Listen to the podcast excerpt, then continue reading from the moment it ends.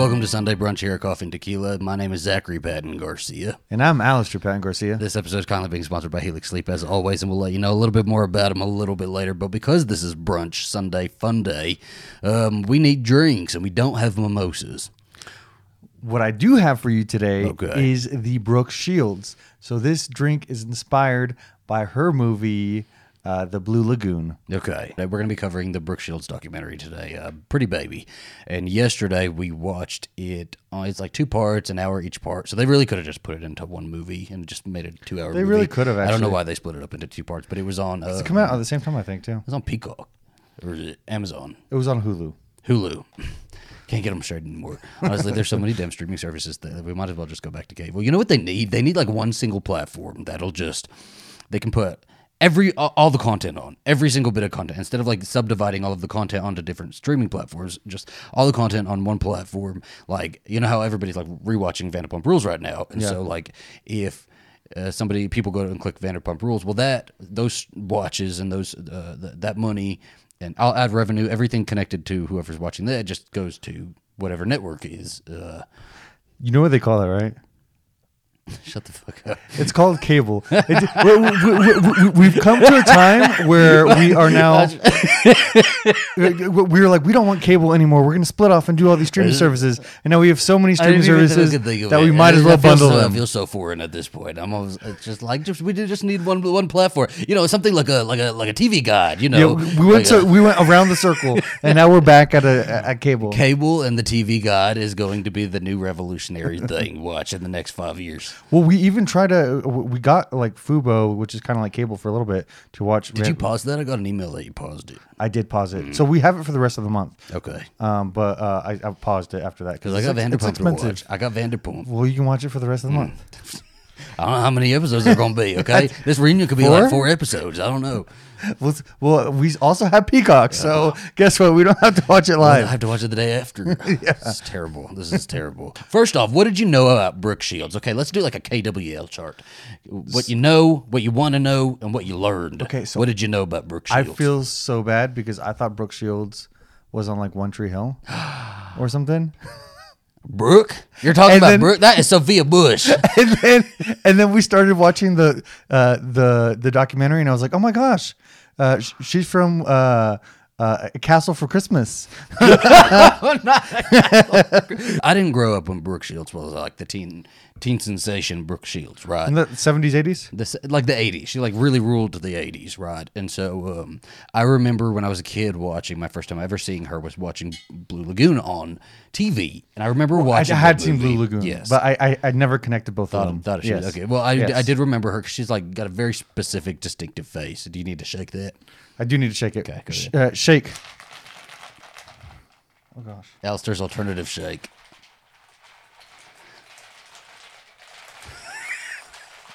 pause for effect Okay, we got two. on the drew barrymore show this shit is done already I know. I need. I think for for now on, I'm gonna I'm gonna have him done, and I might do like a different like segment. Mm. Well, so so um, I remember when I was a kid watching Blue Lagoon on TV and just being obsessed with that movie. Right, just for a little bit. I was. It wasn't like a mega like a hyper fixation for me, but I was. I loved that movie, and I really wanted to because I really wanted to be an actor when I was a kid, or like a singer or something. You know, something in showbiz. Um, I'd like bounce between the two, and I really wanted to be. In that movie, I was like, I want to be in Blue Lagoon too. That's what I want to do because it was like a teen fantasy movie, right? Like teenagers would watch. It. Teens loved it. Teens, if a kid saw it, because I was a kid and I was like in, in- obsessed with it. I remember her from that, and then I, but I really remembered her from um, from the 2000s when when she came out and talked about postpartum depression. I remember that was a really big story, and I remember watching that with my mom, and and then I remember Tom Cruise like really going in at her, and we'll talk about that. you also, were telling me about that. Well, they talked about made that me in the think that her and Tom Cruise because he was giving me like kind of surface details. Yeah. So I was thinking that Tom Cruise and her had dated. I don't think no. I don't So I was waiting for it in the documentary. Yeah, I don't think so. If they did, then I don't. I don't know. Um, okay, but yes. so walk, talk us through this drink. Is this done? We need like skewers that we could put over top. I, with the, that's what I was thinking while I was making it. needs to be like Um, a little bit but more islandy. It's one and uh, it's wo- one and a half parts blue curacao, uh, half uh, part vodka, uh, two parts coconut cream, uh, one part uh, house made simple syrup and a half part fresh lime juice. So, what do you think? That tastes like a an ocean water from Sonic, but like really good. Because you know how they came out with their like little alcoholic seltzers. Yeah, Uh, those weren't good, but this is very good. I this actually is, did like their seltzer. this is this I dig this. This is this is exactly my drink. I like a little fruity, a little tropical, a little breezy. It is very breezy. It is very Blue Lagoon. Blue Lagoon, if you will. Um, yeah, so uh, this episode is kindly being sponsored by Helix Sleep. Before we get into the documentary, um, Helix Sleep, we've been working with them for nearly three years now, and we have two Helix Sleep mattresses. We love both of them. We have a queen size and we have a king size. We're about to switch back over to the king size, I think. Um, I think by the Back over to- we, we have them on scheduled rotations. because you're about to leave again, and so when again, and when he does leave, when he comes back, I think we should scoot back over into the king size bed. Boot scoot and boogie into Book, it. boots, boots, boots, scoot, and boogie. Yeah, let's do it. Mm. I'm actually really looking forward to our king size bed now. You should just take a Helix Sleep to the field. Can we get you a Helix Sleep in the field? Just take send, you one. I don't know why I was Have you thinking do a about that for a demonstration second. unboxing in front of all of your soldiers? you could sell it. You could be like a, salesman. I just use it once while we're out here. No. Helix Sleep makes premium mattresses and bedding that are customized to fit your unique needs. Everybody's different, right? Well, Helix has this sleep quiz that'll match you with the perfect mattress. And it was perfect for us because we could take the quiz as a couple. You know, Alastair is more of a side sleeper. I'm an all over sleeper. Alastair likes a firm mattress. I like my mattress medium. We took the quiz and we were matched with the Midnight Mattress. Now, one great part to all this is that Helix will ship your mattress right to your door for free in the US. It comes rolled up in a box and is super easy to set up, and we've done it twice. And if it makes you nervous to buy something that you haven't tried, well, Helix has a 100 night sleep trial, so you get more than three months to make sure that you absolutely love it. Well, if you're somebody you know is in the market for a new mattress and you think that Helix sounds right for you, you can go to helixsleep.com slash tequila, where you can get 20% off of your mattress. Plus two free dream pillows. Ooh. Cheers. Cheers to that, baby. Yeah, she's one of the she's one of the most exploited like Hollywood child actors. Um, you know, her and Drew Barrymore have a lot in common, and they she went on the Drew Barrymore show. She's been on there a couple times, but she went on to promote this documentary. And they had a really good conversation on the Drew Barrymore show. I, I highly recommend everybody going and, and checking it out. Drew gets like all on the couch too, and like takes her shoes off. This is how they were. as close as you can get, right? As close as you can. But they have a very shared, similar experience as far as being child stars and having stage mothers and all of that, right? Um, and Drew was really remarking that Brooke's mom, Terry, was like the ideal stage mother that was kind of legendary in Hollywood, and every stage mother wanted to be like Terry, right? And Terry was looked at as like being this protective stage mother and, and all of these things, when in reality she really wasn't, right? Um, so Brooke Shields is born in like what, uh, 1965 her mother and her father like met they had this little affair uh, the father went away for work and he came back and terry her mother was pregnant like big pregnant very visibly right and the father was like okay well i guess we get married they got married that didn't last long eventually terry left the father and took her and they like moved like from New York to California, and um, she she remarks that with her father there was always structure. Right, her dad wasn't super into the Hollywood scene. He didn't care about any of that stuff. Um, and he he was the the structure in her life. But with her mother they were like bouncing all over the place. And we've we, we've covered the jennette mccurdy book. And so we have we've talked about an example of a stage mother before. And this was sort of in that in that same vein but like different at the same time right? Like brooke really remarks that her mother was not a strict stage mother. She was a stage mother and she was pushing her out on auditions and, and modeling gigs and booking her all of these jobs, right? And like she was the breadwinner. Yeah. But her mother was also like pretty lax in that if she didn't want to work that day, her mom would be like, okay, well, let's go get ice cream and go to the movies or something like that, right? Like she wasn't Jennette McCurdy's mom forcing her onto this Nickelodeon set, even though she didn't want to be there. I mean, it, it was definitely a best friend kind of relationship, which I I, I think we've all Yeah. seen uh, a, a lot of times where um, mothers uh, put a lot more of their emotional time and energy into uh, their kids when they don't obviously have a partner to do well, that. with. somebody, well, and I think that Terry made Brooke her whole world, right? I think Brooke even said that in an interview at one point, where it's that um, somebody asked her, "Why do you think your um, your mother like never found another another man, like, never pursued other relationships?" And was Brooke with was me. like, "Yeah, she was in love with me. I was her whole world. I was the center of her focus.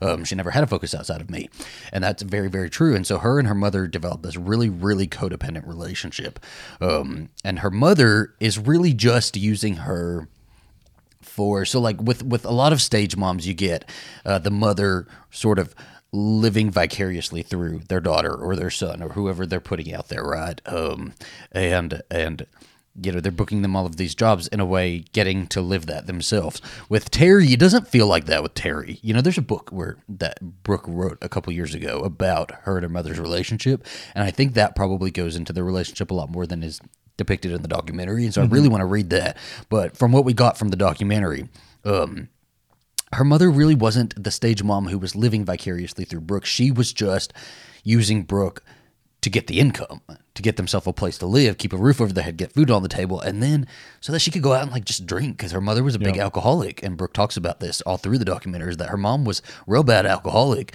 and I think she was getting you know. It was it was a way for her to quote unquote be lazy and not have to go out and get a job herself. Her daughter had the job and she could go and fuck off and do whatever she wanted, you know. I wouldn't even say lazy because I, I don't know how much work she put into being a momager, Mm-hmm. but um, I do think that um, we, we, we, we could say that she definitely used Brooke Shields as a safety net. Yes. She said, I have a pretty kid. I'm going to, uh, I don't want to use the words exploit, but Well, she obviously wasn't going to think of it Monetize that. Yeah, she wasn't thinking of it that way. Um, she wasn't thinking of it as exploiting, even though that's exactly what it was. Right?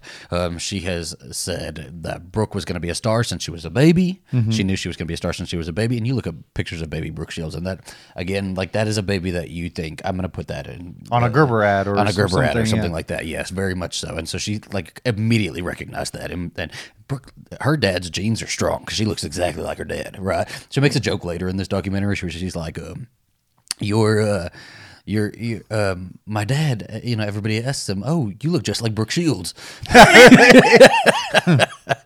So There's a lot in this documentary about um, her looks and her appearance and her her persona and and all of that right? That's very integral into the Brooke Shields story um, as much as she probably wishes it, w- it weren't right? But it is. And so by the time when she's born in 1965 the ideal like image is Marilyn Monroe right? Like it's, it's the bombshell voluptuous blonde you know that bombshell look right?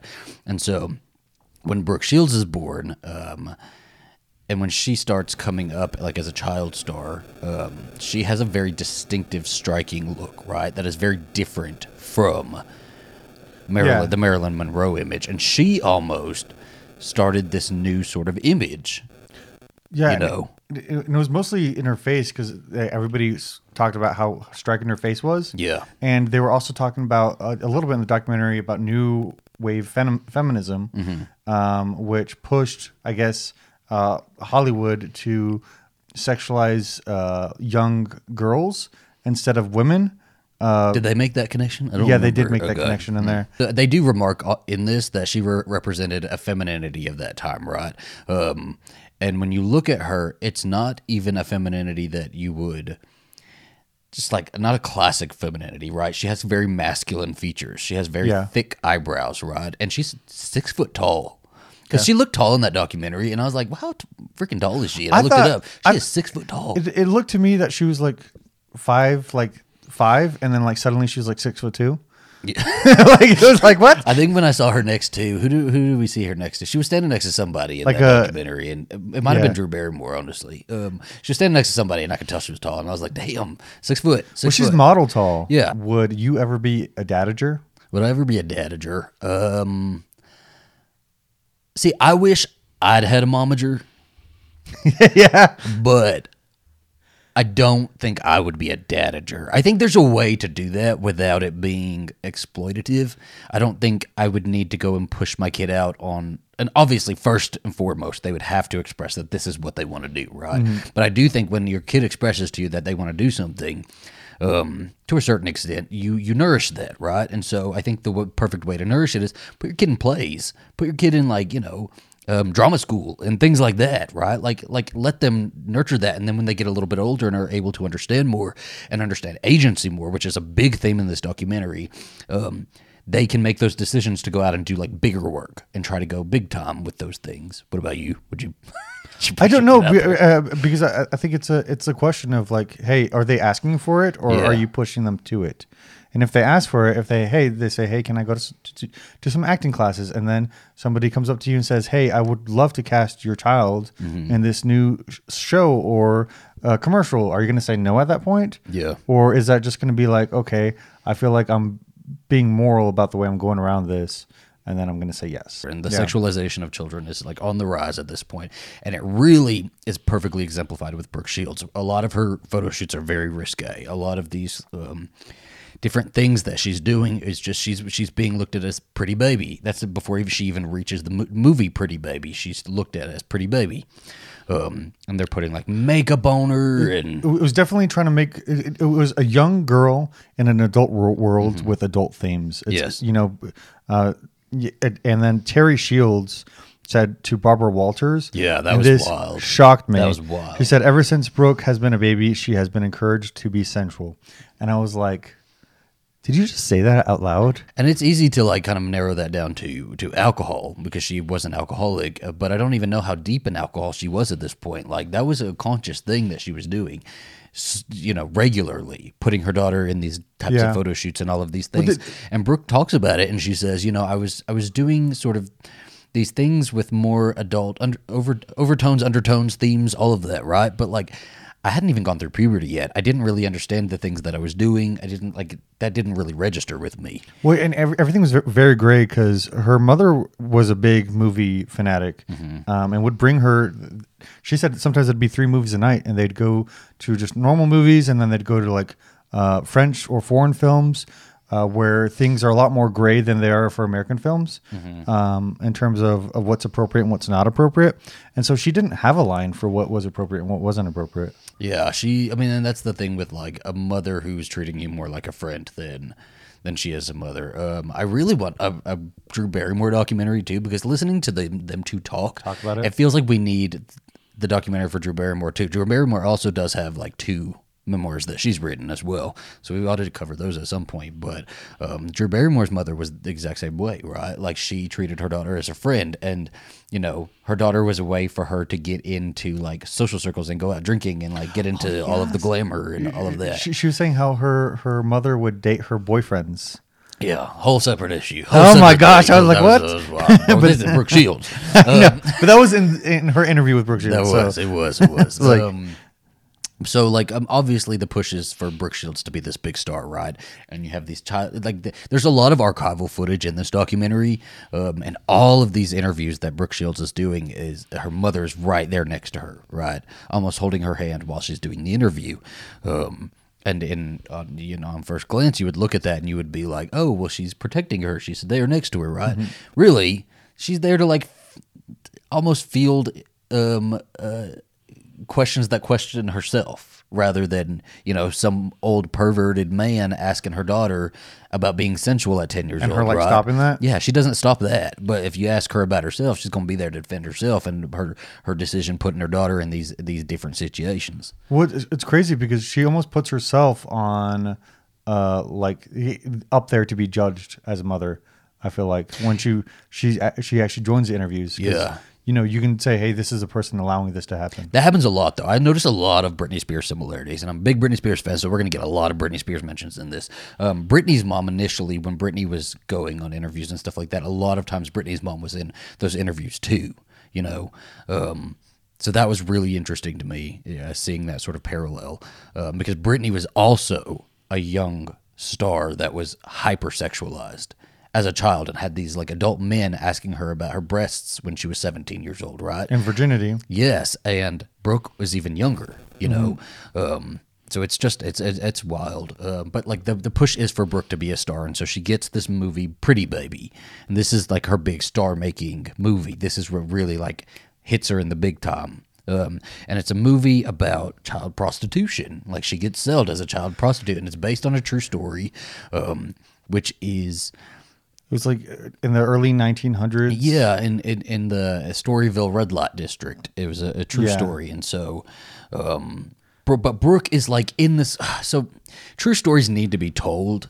And like that girl's story should be told, right? But it's like, I guess the question is like, how do you tell it? Because if you make a movie about it and you have to cast this young actress, this actress doesn't know what she's doing. This actress, a young actress that is like 9, 10, 11, 12, doesn't understand the themes that are going on in, in this story, right?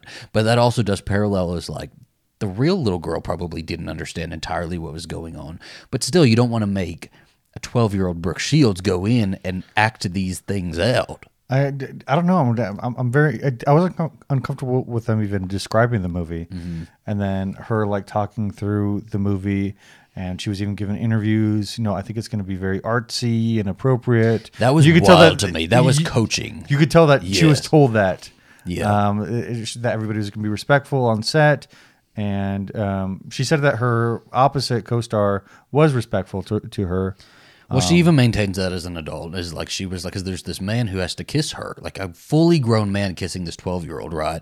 And you can say, oh, it's just a movie. But no, like that, that's a grown man kissing this child. And Even him saying it's make believe. she or has to still- yeah. she has to deal with that and, and remember that the rest of her life right that her first kiss was with this older man and he did tell her she's like she she praises him for telling her um, during it she was like you know this doesn't count right um, this isn't your first kiss this doesn't count you you know this is make believe this is acting Yeah. um, and she really gives him credit for that and so I mean, good, I guess. She gives a lot of grace in this documentary, is what I noticed. She does, and I think that's okay because uh, Yeah. because that's her experience.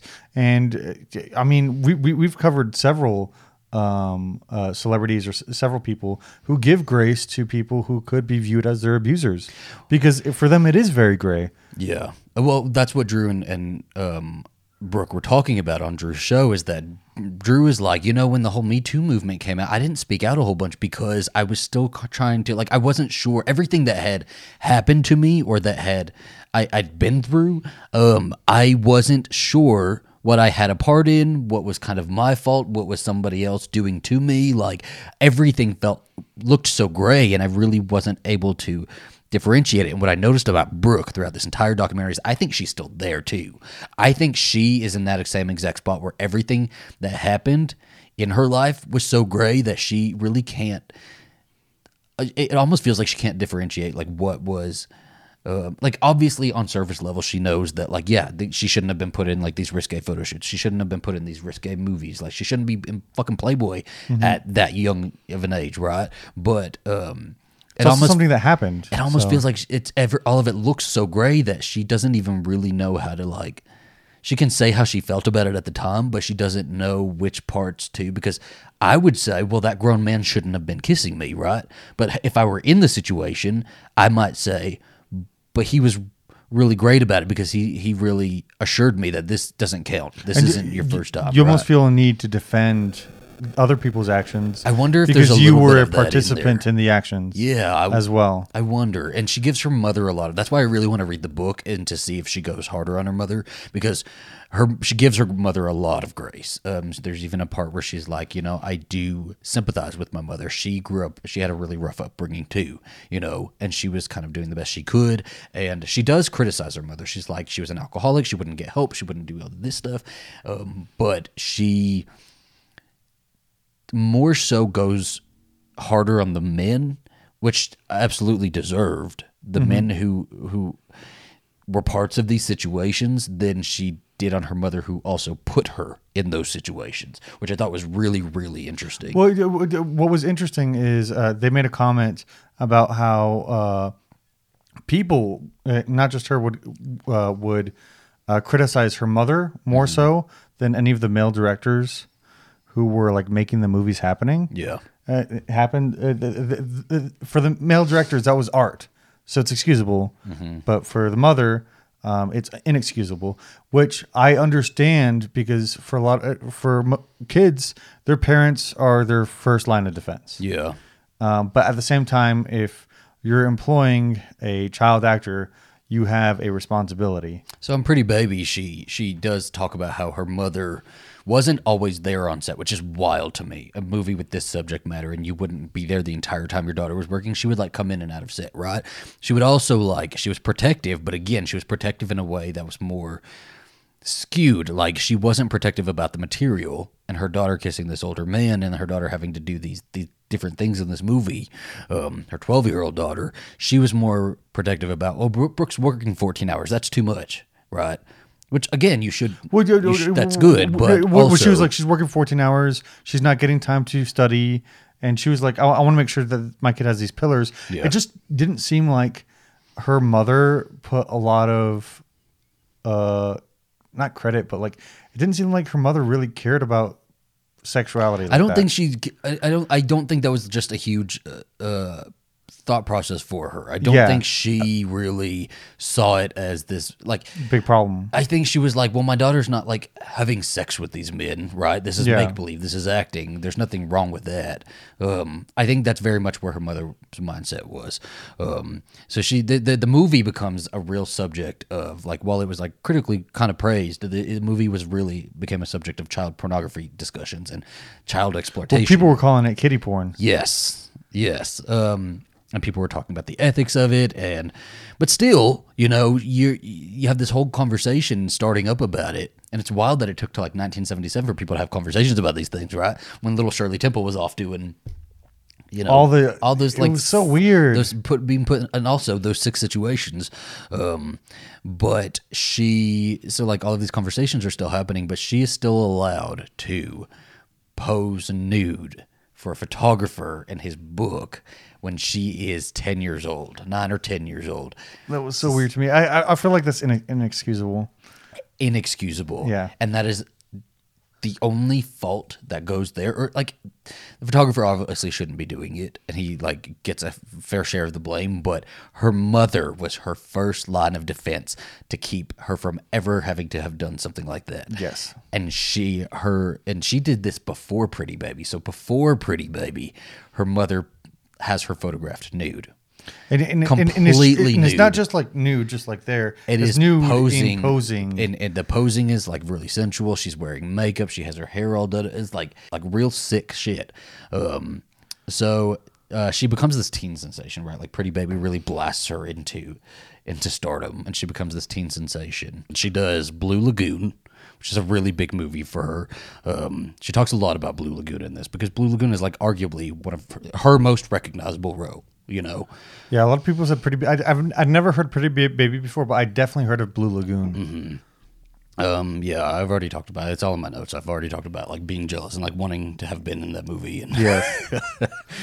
um, but she's talking about it and she's like, you know, she's she really is naked in that movie. You know, she's like 15 years old, 14, 15 years old when she does that movie. I actually forgot how nude they were until they started playing the clips I from don't even it. know if on TV I they like- showed her nude. I don't remember, but I don't remember. Well, I didn't they- remember. They, her used to play it, rerun it on TV Mm-hmm. too, and I'm wondering because I, I looked up to see if we can stream it, and it's available on HBO. Speaking of streaming services, uh, and I, I'm I'm wondering if there's a uh, censored version and an uncensored version. Mm-hmm. Well, she is, so she keeps being like at this point her image as as this little woman child, I think is what they called it at one point, a sexy woman child, is really being pushed, right? And so like her young her her modeling shoots, her younger roles, Blue Lagoon, it's all like Brooke Shields the sexy woman child, you know. Personally, she hasn't even gotten in touch with her sexuality yet. And uh, her sexual identity and like been able to explore that, right? Like that has kind of been explored for her and she's been forced to kind of do some like surface level exploring of that or or, or simulating that It's- it's- stuff. I mean, it's acting, right? Yeah, so, yeah. uh, so uh, especially if you're not having those feelings, it's it's acting at that Mm-hmm. point, and you're not understanding what they're saying. But um, it it, uh, it was.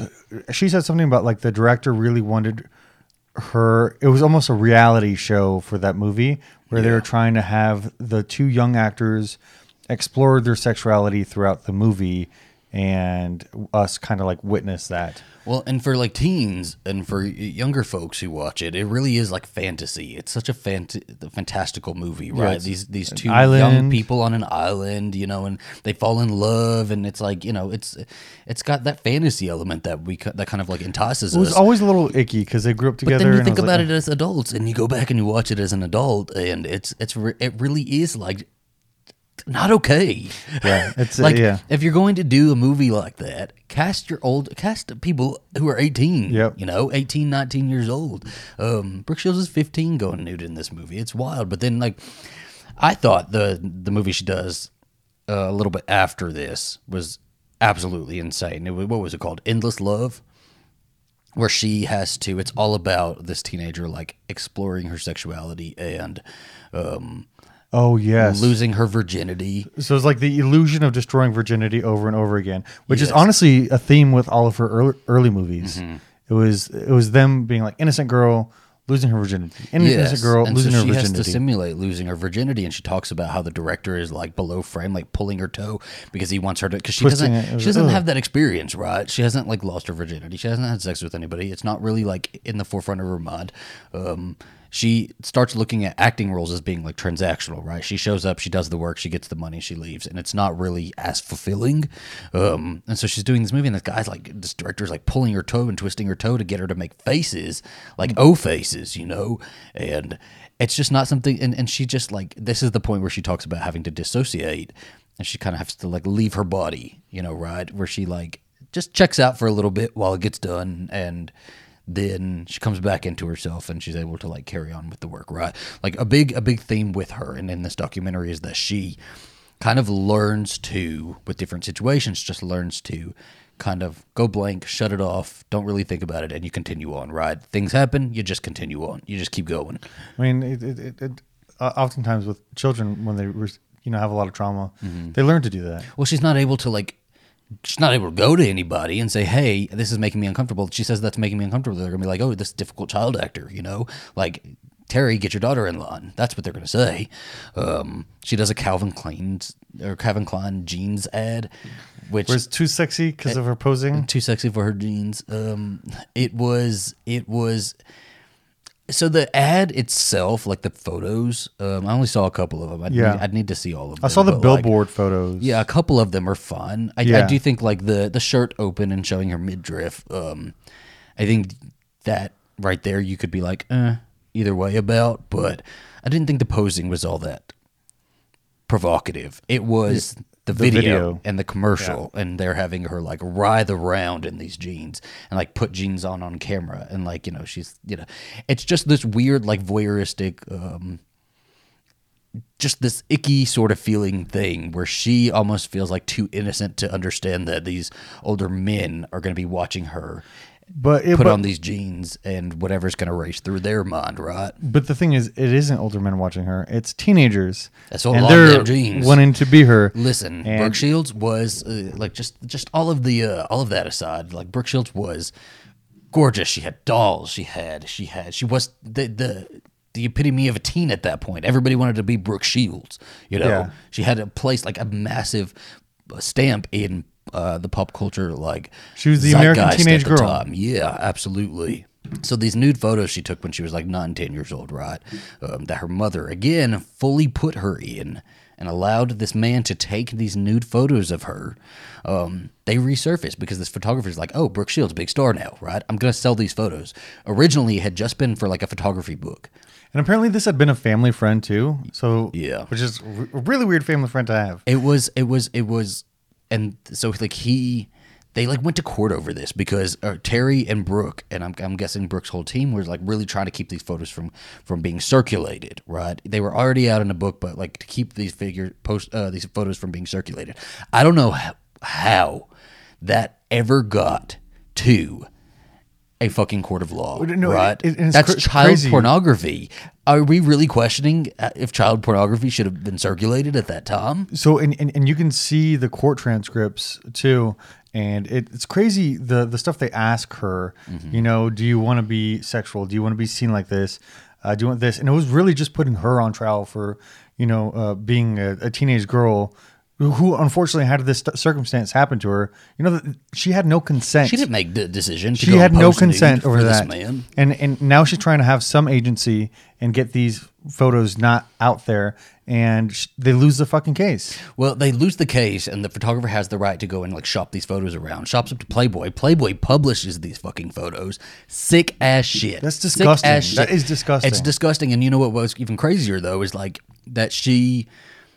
Her while she was on trial, she, her image was put on trial, right? So they were trying to like it was basically a trial of deciding whether Brooke Shields deserved respect because of how her image had been up to that point, right? Her re- image had been risque. So why do you deserve respect at Brooke Shields? You're making your you're making yourself at 12 years old look risque by doing Pretty Baby, you know? It's not all these adults who are like putting Yeah. you in these situations. Fucking ridiculous. But like she doesn't really go after her mother at that time. We don't hear her say anything about her mother having her do those photos. No, uh, we don't we don't hear that, but Mm. I think that the relationship severely changes. Not It necessarily but after this, but like They're still very codependent at this time, Yes. right? Um, and so they are just like side by side all the time. And her she's really trying to get her mother help because her mother's a big alcoholic, and so she tells these stories where like her mom would go out and she would bring friends home, and like then her mom would come home like a day later or like hours later, and she when when she would hear her mom come home, she would have almost this like drill that she knew what to do, right? She would take a friend and they would go into the bedroom, they would lock certain doors so that her mom wouldn't get in. They would like hear her mom like kind of going out there, and when they didn't hear anything anymore, they knew her mom had probably passed out and she would go out and like take care of her mom, right? And what was a little wild was that she said, Well, I did have, I felt like I had to take care of her mom. So she was the take, caretaker for herself and for and for her mother and because she and she had to take care of her mother not only because she loved her and she was codependent right but because this was what struck me was that because her whole being and career and livelihood and everything that she was that brooke shields was she thought relied on her mother and if her mother like passed out and died and like choked on her own vomit then no more brooke shields right is almost how she felt No, uh, no, that's very true. But she also had some influence from her father. did she Well, she said that that's one of the reasons why she decided to go to Princeton. Yes. Oh, So her father wasn't like that's another thing is like her father seems like the better of the two parents, but Yeah. again, still didn't keep her from doing all of these things. Yeah, they said that he just ignored her doing all he just that. ignored it all. He just ignored it all and kind of like kept Hollywood out of their life when he would come when she would come visit him. But he did encourage her to go to college, and even her mother encouraged her to go to college. Mm-hmm. She goes to Princeton University. Yeah. Princeton. I I, went like- to the University I- of Alabama. Okay, um, and her mother even says that like she gets really she goes to college, she gets really homesick. I really like identified with this. She gets really homesick, um, and like wants to go home all the time. And she's, calling her mom three she's to five times a day. Yeah, and she's thinking about leaving college and just going back with her mom. And her mom tells her, you know, as much as I love you and I'd love to have you here, you will regret this if you leave. You cannot leave. which is true because I uh, I was almost thinking because then again I don't know a lot about Brooke Shields. So I, I was thinking she was going to leave col- college. I, I think- thought so too. I thought she was going to drop out. I was out. discovering everything. I was like, I was like, is she gonna finish college? This is a whole TV show for me. No, but uh, for, for me, it was a revelation. Her talking about her college experience and her being there, and she, she, she was like, you would think that everybody would be crowding around me, talking, you know, asking all these questions, but really, people wanted to leave me alone. They wanted to give me my space, but she was like, I didn't want space. I wanted friends. She said in Hollywood, people were pawing at me all the time. No, I was never left alone, right? And then I'm in college and I'm left alone all the time, and it was really upsetting for me. And she's- yeah, she just wanted I, friends. I'm not a celebrity, but I like even understood that when I went to college, right? Like it was lonely when you first go to college and you don't know you don't know people. You're trying to like sort of carve out your own sort of adult space. You're like an adult technically, but you don't Yeah. feel like an adult, and you feel like you shouldn't be on your. And it gets really lonely, and you just like miss home so bad. So I totally understand. the homesickness is, is hard the first time you go to college. Yeah. Or really that you permanently leave your home. So the media starts making jokes about it, though. It's like they make jokes about Brooke Shields and, and going to college, and I guess one one like talk show host made a joke about um, she's getting good grades in her classes, she gets an A in anatomy, her anatomy. That it was such a Rotten hell. It was such a bad joke. Yeah, no, is is terrible. And again, like this image that had been crafted for her that she didn't put out there. You know, adults were putting that image out there for Oh, her, yeah. but it stuck with her. Well, well, then it was like a because it, it was contrary to everybody's image of her, right? Mm-hmm. It was uh, it was because a sex symbol doesn't go to Princeton. The- thing is, is everybody didn't want to talk about her going to Princeton University. They wanted to talk about her virginity. Yes. Like so that that comes from this book, right? Is um she does a book while she's in college called On My Own all about like Brooke Shields and being on her own and you know she's an adult now and like learning lessons and it's all it's like this puff piece, right? She wanted to write this real serious book and they didn't really want her to do that and they came up with this puff piece. But there's a section in there about virginity and her It's like half page. and her still having her virginity. And everybody honed in on that. That is the exact thing that everybody honed in on right? Because she is this it, it, it's it's this public's fascination and entitlement to this young girl's coming of age. All aspects of her coming of age. Her virginity her sexuality all of that right? Her image um all of these different things. And so that is the part that people like really honed in on on this book. And she becomes this like spokesperson for some sort of like moral high ground, holding on to your virginity, Abstinence. and abstinence, and all of Well, these well, things. because she said she wanted to wait until she found somebody she fell in love with, uh, you know, to lose her virginity, and it was just such a big thing because I was like, either you're a prude or you're a slut. You can, or uh, you can't be both. You can't be Somebody somebody, who's both in innocent yeah. and and somebody who also has a a sexual life. And it, it, it, it but that's definitely not true. well, she It's all about consent. she yeah an agency right like agency i think agency over her own image was something that was really important to her but she had no idea like she went through a lot of her career without thinking that she ever needed her own agency right? And so the agency is like taken it's it's taken from her without her even knowing and she's being touted as this pretty baby and now all of a sudden this poster child for abstinence right? Like other people are controlling her narrative and it's not like oh, this 18, 19, 20 year old girl who is just kind of doing what we all do when we reach those ages and discovering herself and like not just her sexuality, but who she is as a damn person, you know? And we all get the opportunity to do that. And it doesn't look like she was given that opportunity. She was being told who she was. And so she was trying to like reconcile that with how she felt, felt personally, right? Well, she probably got that more from being in college. Stuff did get better for her. She joined drama clubs, uh, the Triangle Club, and she had friends and she did plays and she got a serious b- boyfriend, Mm-hmm. Dean Cain. And I told you I recognized him. I just looked him up right now. He he was Superman. Is that the one she lost her virginity Uh, The- to? yeah, yeah. Her first Okay. her first serious boyfriend, where like uh, uh, you know they, they figured stuff out by themselves. Well, she told she, she that's a really important story to her, right? Because she is again had has this identity projected onto her, and so when she does finally lose her virginity, and she's like fully aware of all of the discussions going on around her virginity, and so it also it almost builds the, up this expectation for herself and for whoever her partner is, right? And she's like thinking of, of him and like what his expectations of lose of having sex with Brooke Shields is gonna be like, right? And so she gets really embarrassed and really upset and after it's done like she like runs off and she's, you know, humiliated and he like goes after her and he's like, No, like it's okay. I'm, like you're nothing's okay. gonna change. Exactly. You're the same person that I I met. This is, you know, why we're in a relationship. I like you, you know, you're it's so it's so crazy that we put such a premium on virginity because it's like nothing really changes.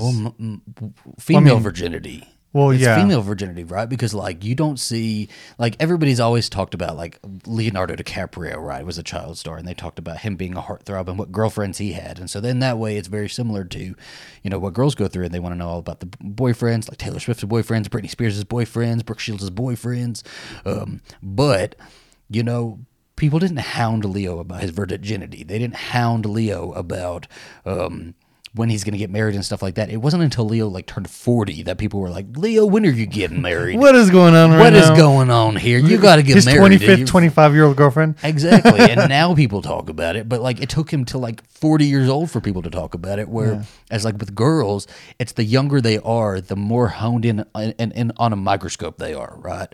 Um, Well, because they don't take them seriously professionally, even as as as actors back then. You know, acting isn't necessarily your like main thing. And she even said like uh, an educated woman isn't like something that Hollywood wants. Well, and people were like really like going in on like they they wanted to again they wanted to know her entire coming of age, right? And so like they're honing in on anytime she goes on a date. She went on a date with uh, JFK Jr. and that was a handsome man, by the way. Um, Yeah, yeah. You, you showed me pictures of a him. very handsome man. Um, JFK Jr. She goes. Th- there's rumors that she's dating Michael Jackson, and Which he perpetuates. He confirms it in an Oprah interview, and she's like, "I wasn't. I never dated Michael Jackson. I was dating somebody else at the time." And he just like other people were using her, her image, right? Um, God, if, I hope she never listens to this because she would hate this recording. Probably. She, she's like very much like, um, I'm not a victim. I'm not a victim. I'm not a victim. Right? Well, I mean, no, but she can she can say that. She though. can say that. Yes. She, she, she says, "I am not going to be a victim." And I think that's completely fair. Oh, for her to say. completely valid. I don't need her in this in this documentary. She has shared enough in this documentary. I don't need her to completely trauma dump and like cry and bawl and like say these people did this to me. Yeah. She, however she wanted to handle it, is is, the correct way and is the valid way. And I, Well, and, and she talks about this being a documentary not just for her, but for a lot of other young actors in Hollywood, Mm-hmm. and and her experience mirrors some of their experiences. Yeah. Um, she does leave. So she, because she's like out of college or she's in college for like four years and she is out of, she doesn't really do any work, right? Like in Hollywood, she kind of like takes a little bit of a break. And by the time she comes back, her star has faded a little bit. Like Yeah. people, she's not getting as many roles and she's kind of struggling to get her career going again. And she kind of expected it to like, you go back to Hollywood, you get a movie and, you know, instead she's doing commercials and Wh- like which taking on sponsors and Interesting because she came to college when she was on top, and for her it was just stepping out of college and her still being on Mm-hmm. top. But that's not the case. One, um, she's older, and for some reason they were obsessed with her being super young and super obsessed innocent. with her youth. you know, and, and and she's had boyfriends now, so they're not obsessed with her virginity anymore. And then she put out a movie that flopped. Well, so that's a really interesting point too that I was going to talk about a little bit later. Is that by the time she becomes a full grown uh, like woman, you know, like she's a fully grown woman with an adult woman relationship and an adult woman like adult woman business, um, nobody gives a fuck anymore. It's not her coming because because we've already played out her coming of age, and that was the most sensual part of her life and her as an adult woman in an adult relationship is not interesting anymore. And so people are like, mm, don't care, you know, don't really care about that. And that it, to me was like, I was like, wow. I, it, You it, it, it, it, it was pretty crazy to me. I mean, she she still, I, I guess, was the the woman of the '80s. What did, what did Time call her? Something like the Ah, something the image of the '80s. she um she does get she like so she gets out of college and she meets this guy um Andre who she ends up getting married to and he is that becomes another really codependent relationship for her right and she almost looks at it as like well I didn't really know it then or at least subconsciously I knew it but I needed another codependent relationship to get out of my codependent relationship with my mother right it's because my mother was an alcoholic she wasn't like good she wasn't good for the business of Brooke Shields. She wasn't really involved in the business of Brooke Shields anymore. She wasn't like I needed her to step back, but she wouldn't do it. And so I got into this other codependent relationship almost to get me to get out of this one with my mother. And so um, her her man Andre, he's a tennis player. He was, he, he was like top of the tennis players. I get I don't know, I don't know shit about tennis, okay. Uh, he was he was up there with the the Serenas. The ten, the tennis Yeah, the tennis. he was up there. He, Up there. We know we know Andre. he was If you don't know. Andre, you just got to get into the tennis. Yeah. Uh, but but she like so like she they have this office building that's like an archive full of all of Brooke Shields' stuff, right? And so she and Andre go in and like take all of that stuff. Don't tell her mother about it. The next time her mother goes into the office, she goes into this empty office, and felt so everything is just gone. And I feel bad, and I have that sympathy, Yeah. But at the same time, you know, Well, well, because it wasn't just all of Brooke Shields stuff; it was also her mother stuff. they just took everything. Yeah, you know, th- they took everything. Um, and it is like I do have the sympathy for it. I do have the sympathy. She, she honestly could have sued. I guess, but like she, she goes on a press tour and she's like, "My daughter is." I don't like the new is- management. There's there's too many people in my daughter's life who are not good to her. They're not doing well by her. And Andre really is like almost controlling her just like her mother did, right? Like Andre takes control of all of the things. Andre is like, "Hey, we're going to get you your career back. You want your career back? We're going to put you in this. We're going to put you in this." She starts doing Broadway. She starts doing like different shows. She has this like guest spot on Friends, and during this guest spot on Friends, she makes Andre Andre, Andre gets really mad that she like puts I don't know. I don't, I so, don't, so, so she's t- talking to. which which of the friends was it that she put his finger in? So that was Joey. Joey. And, and and she's talking to she's she's she's basically the crazy ex girlfriend or or I don't know. She's playing girlfriend? like this this crazy girlfriend. and she is funny. And this is the first time uh, she's wanted to play comedy for a while, but part of it is her being obsessed with Joey, crazy obsessed, and she puts his fingers into her mouth and just like, "I just want to eat your fingers," but not really. Yeah, Andre just gets like so angry over this moment and goes and destroys all of his own awards, and and it's just it's really volatile relationship, right? They don't really talk about it; they kind of sweep it under the rug. But she knows that like over like the next little bit that they're together still, That- that it's it's going down, and so they eventually get a divorce, right? Um, and she's and she doesn't really talk bad about any of her past relationships. She well, she just talks like- very matter of fact about it. Yeah, it's very matter of fact. And if there's any feeling in it, it's just her own feelings. She's not trying to talk about the feelings of others. And I think that was um, pretty pretty good way to to approach it.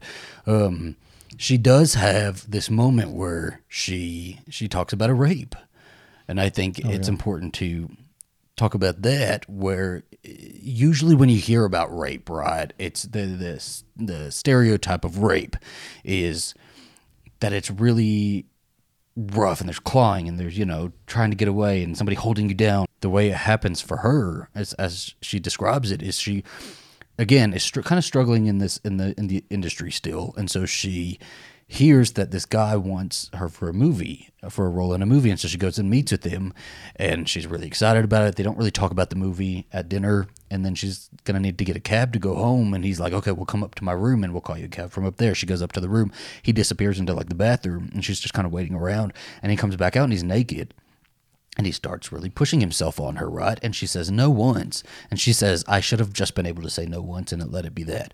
But then she starts playing thinking scenario about it. in her head of like, okay, well, if I push back, if I try to get out of this room, I don't want to get hit. I don't want to get beat. I don't want to get like pushed to the ground and like all of these like, um, I, I don't want to get hurt, you know, physically. I, I don't want to get physically hurt. And so she kind of just like says, um, so I just like again dissociated. It happened. I got up. He opened the door. He told me to. He'll see me later, and I left. And I, I called a friend. Well, I, I, I was just thinking that um, during this, um, uh, as as as a woman, I, I feel like it's hard because you have so many women who try to be nice all the time, Mm-hmm. and sometimes, you know, she was she, her even going up to that room. Maybe that was her being nice. You know, Yeah. just this entire time. And sometimes it's okay not to be nice to people. It's okay to say, "Hey, I'm not going to take this elevator because there's there's this freaking strange man going up." Um, I, I, I don't know. I was just I think it was about that. probably a little bit of that, but it was also that she wanted a role, right? She was going to be nice to this guy who was going to give her a role that she was hoping Yeah. to get, right? Um, and she didn't know that was going to happen. And again, she was in a protective mode. She was just wanting to protect herself and get out of that room. This is a, what a lot of rape situations are like, just as well, right? Is like you should only have to say no once. Um, It's whenever your consent is breached. Exactly. And the consent was breached for her. And she writes this guy a letter and says, Hey, you did this to me.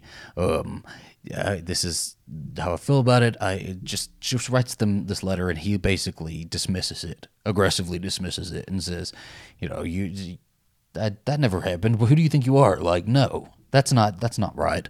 Um, and she, like, what is she gonna do? She's like, I, I'm, am I gonna fight this? Like, how do I fight this? I can't fight this. And she's like, okay. So I said, well, I move on. I just move along because there's nothing else I can do. Which is again a big, like, thing that she does is she just kind of like accepts that something has happened and and moves on, right?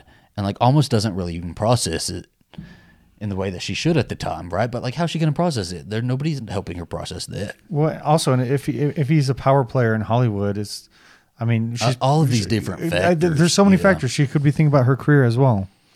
Um, she does. She goes on to do a little bit more work, though. She goes on a show called Suddenly Susan. I've never heard of the show four before. Seasons, yeah. But it sounded so fun to me, honestly. and she does like all of this. It's like a sitcom, and so she talks about it, and she's like, "I'm doing this sitcom, and it actually was the role that I needed because I got to do Physical comedy. physical comedy, and it really like bolstered my confidence, and like I felt I felt really in charge of my performance here and my, you know, what I was doing, right?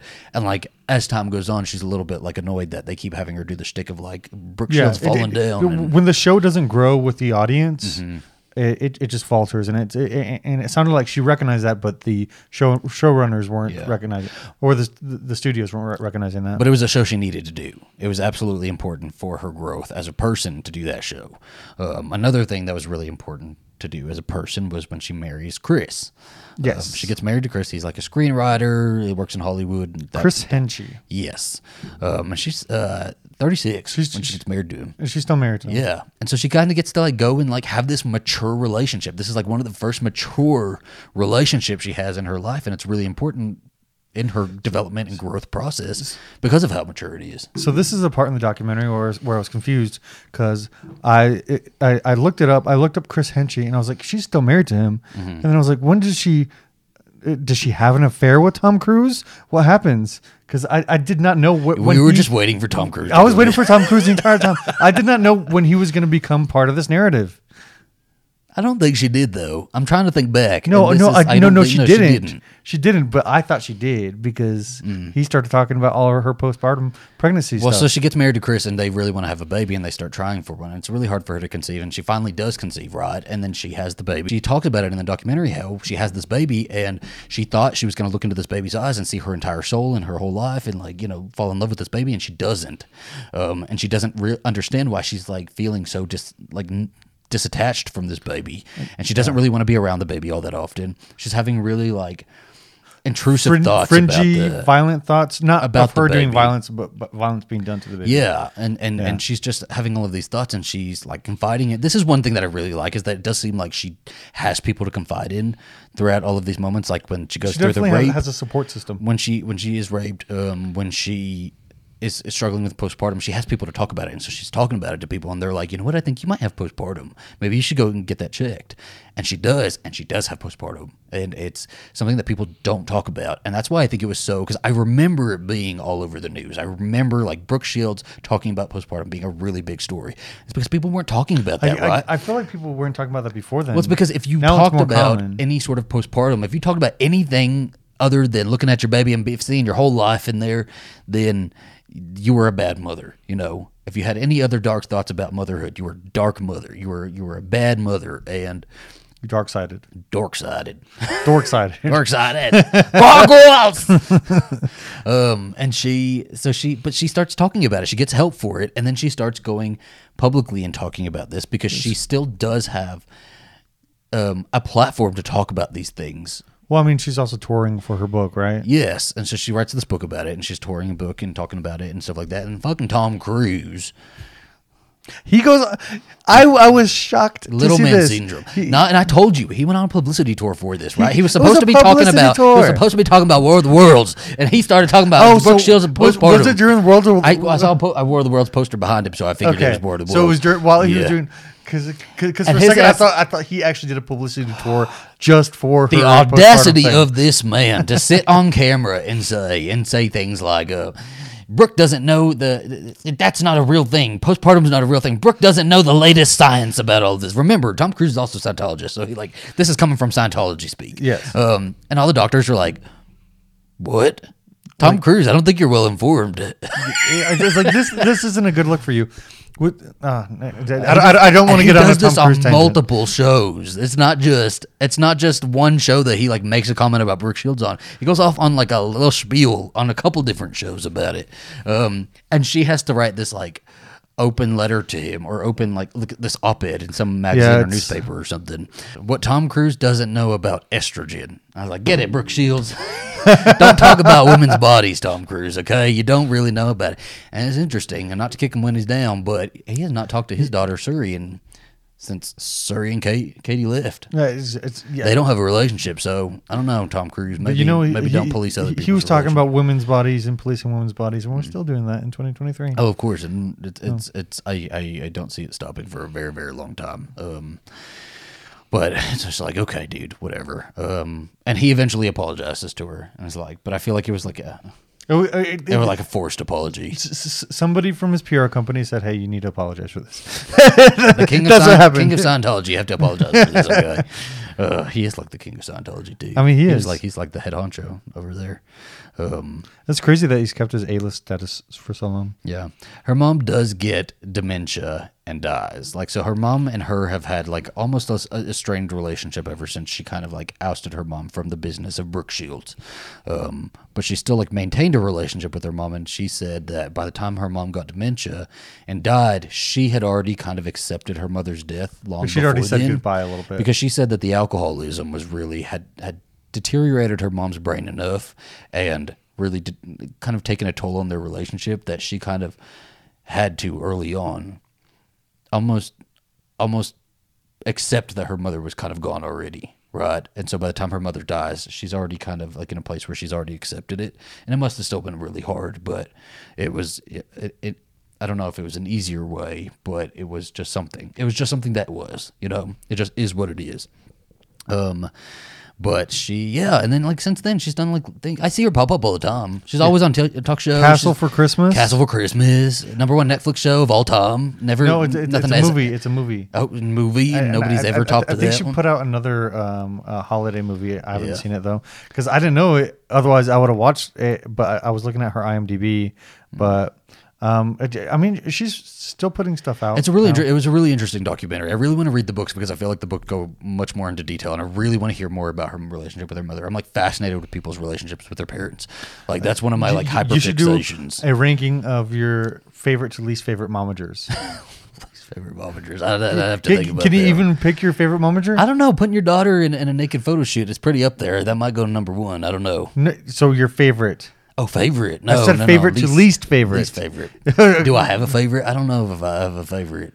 I mean, it's it's hard uh, because you only really hear about the exploitative uh, mothers Yeah. who uh, end up in documentaries or uh, memoirs. So like Brooke, like again, I think she sees everything as, and I'm I'm really not trying to speak for her. It's just like what I've observed is uh, it seems like she sees everything still really gray, and it's kind of hard to talk about that still. Um, and that really like there was a, a really good example at the end where so like her her daughter's like grown up and wanted to start modeling and Brooke is like no no you cannot model. You can't go into that business. Real bad business. Um, but eventually she's like oh, you're gonna do it anyway so I should be protective of you and I should help you and guide you through this which is really good. Like that's children of celebrity parents um those those are, those are the nepo babies to beat, right? Because Yep. if you, because those parents know more about it and they can like guide them a little bit better.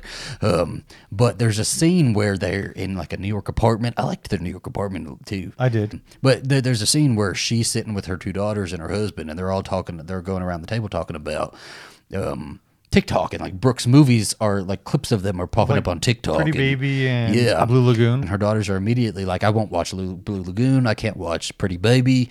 Um, because of what was done to you, and because of uh, those those type of movies would never be made today, and What was like, mom, because you were naked in Blue Lagoon, and Yeah. how old were you? And she's like fifteen. Yeah. And then what? She's like, well, uh, Sydney Sweeney was like, goodness, well, we I heard the camera go off, so we might have lost we might have lost oh, video, Oh, I'm guys, but sorry. it's okay. We're gonna go uh, on audio. We're but gonna but, continue. but but she was like Sydney Sweeney was like what tw- in her twenties while she was doing Euphoria. yeah, and she was doing all playing that a stuff. teenager, right? They didn't And- hire an actual teenager. Yeah, s- s- so that's different. And then the big question was, okay, well, you can say all this, and you know, I dressed the way I dressed for the Calvin Klein stuff, but you still have teenagers posting this on Instagram or you know dressing like this on TikTok. How is that okay? And what it comes down to is the girl saying, "Well, we consented to post that." It was their agency. Yeah, they they, have had agency. agency. Um, this was like a Which five should minute still have parents conversation. review it, All you have to do is but- watch this five minute conversation, and you get the entire gist of the documentary. Yeah. um, because they talk about all of the themes that are like, and they and it's like she totally didn't plan this. It's like this just kind of happened in the real moment, and you can see it on her face that she's really like thinking. Like her reels are really turning while her daughters are talking, um, and she so like they talk about agency and how they have their agency when they post on Instagram and it's a little bit scandalous, right, or risque. That's their agency. They're deciding to do that, right? Nobody's making them do that. Nobody's putting them in that situation, right? Um, and also these movies that her mother has done, like those movies would never be made today, and they have a whole conversation about why those movies would never be made today, you know. And she remarks to her daughters that she's so just surprised at how articulate they are about all of this stuff. And it really is like you see it coming across her face, sort of the comparisons of, of her generation versus this generation, who is this generation is really willing to just immediately call something out, say that's not okay, and say we don't stand for that. Absolutely not. Mm-hmm. Whereas her generation, again, she didn't have agency. She didn't have the ability to just say, no, I'm not doing that. Um, or even really think about it because she wasn't even able to really think about it, you know? Like it was just Yeah. kind of happening. And again, that's kind of the kind of woman that she was is something just happened and she kind of just like went with it. And, and she didn't really choose her career at first. You know, she fell into it and she kept on going because she she enjoyed it, but like it wasn't a like conscious decision to start modeling as a child and stuff like that. And I think she looks back at these, you know, these modeling ads. Uh, she looks back at uh, these movies, and for her, it's very great because this is what got her to this point in life. Yeah. You know, she uh, she she's where she's at because of these things that are very gray, very dark sided. Again, Um, yeah, that's but- exactly the word is gray. And I think, And and so for her, it, it it's she can't be as objective as somebody looking from the outside. well, in this scene, you really see it on her face Yeah. how like she's just not sure. She almost like looks is looking at her daughters like I'm not even sure how I feel about my own life and and you know things that have happened in my life. It almost looks like she is like it, it just has me thinking maybe she hasn't entirely processed or isn't even able to entirely process everything, right? Um, and that's not for us to sit here and say, oh, she needs to sit down and process. But I think Drew Barrymore really said it the best is that everything just looks gray to them. You know, they Yeah. they kind of it's really hard to process something when everything does look gray. The, the- they did say it's easier to look at it through the lens of a mother of young daughters. Yes, that was a really and, good point too. And, and, and when they look at it that way, they can see where it's, easier not, yeah, to understand because they could never imagine putting their daughters in those In situations. those situations. Exactly. Yeah. I loved this documentary. I'm really like interested in reading her books on um, postpartum and and the one about her and her mother. You know, I'm not so much interested in reading about on my own the Brooke Shields college story. I don't know. I- pup piece we can do a trilogy. trilogy. I did love a Um, trilogy. But I love her. I love this woman, and and uh, it's it's much easier for us on the outside to be like, oh, this was done to you, this happened to you, this happened to you, right? And then when you're in it, when it's her story and she's thinking about it, that's where it's really interesting because it does get a little bit more gray and it does get a little bit more. Um, complicated in her mind you know we can say an old an old man shouldn't have been kissing you when you were 12 years old and she's like, well, he gave me really, you know, he, he really made me feel comfortable at that moment. He said, this doesn't count, you know? It's just mm-hmm. like this kind of like push and pull of, of her story is really fascinating to me. I highly recommend it. everybody going and checking out this Yeah. documentary, Pretty Baby, two episodes, one hour each on Hulu. And then also, if you want more Brooke Shields, A Castle for Christmas A on Castle Netflix. for Christmas on Netflix. on Netflix. we sat there and we watched the whole damn movie too. Was we did. Christmas. And we were, we, were like, we were like screaming during that. We got really into it. We did get into it. Oh, I had feel like the- over for I feel like there was a deleted scene or something. I know. Uh, I'm not. I'm not going to get into the. We were like, there's a it. subplot. We know it. There is a subplot, but they, they, They, didn't cut include it out, I yeah. want. I want the subplot. okay. When are we getting a Castle for Christmas too? Uh, It's wild. That's what I'm asking. I don't know when am I going to get another one of these cocktails. It's really good. The Blue Lagoon. Um, all right, guys. Make sure you go on uh, if you're listening on podcast. Make sure you give us a five star rating. If you are watching on uh, on YouTube. on YouTube, make sure to like.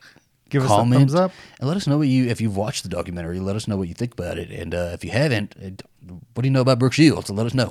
yeah, and, and, uh, and let us know what you want us to cover. More Brooke Shields, Drew Barrymore. Yeah, always always else? list those recommendations down below, and uh, we will. Catch you on the flip side. What do you say? Adios, Adios, gentle Adios, viewers. gentle viewers.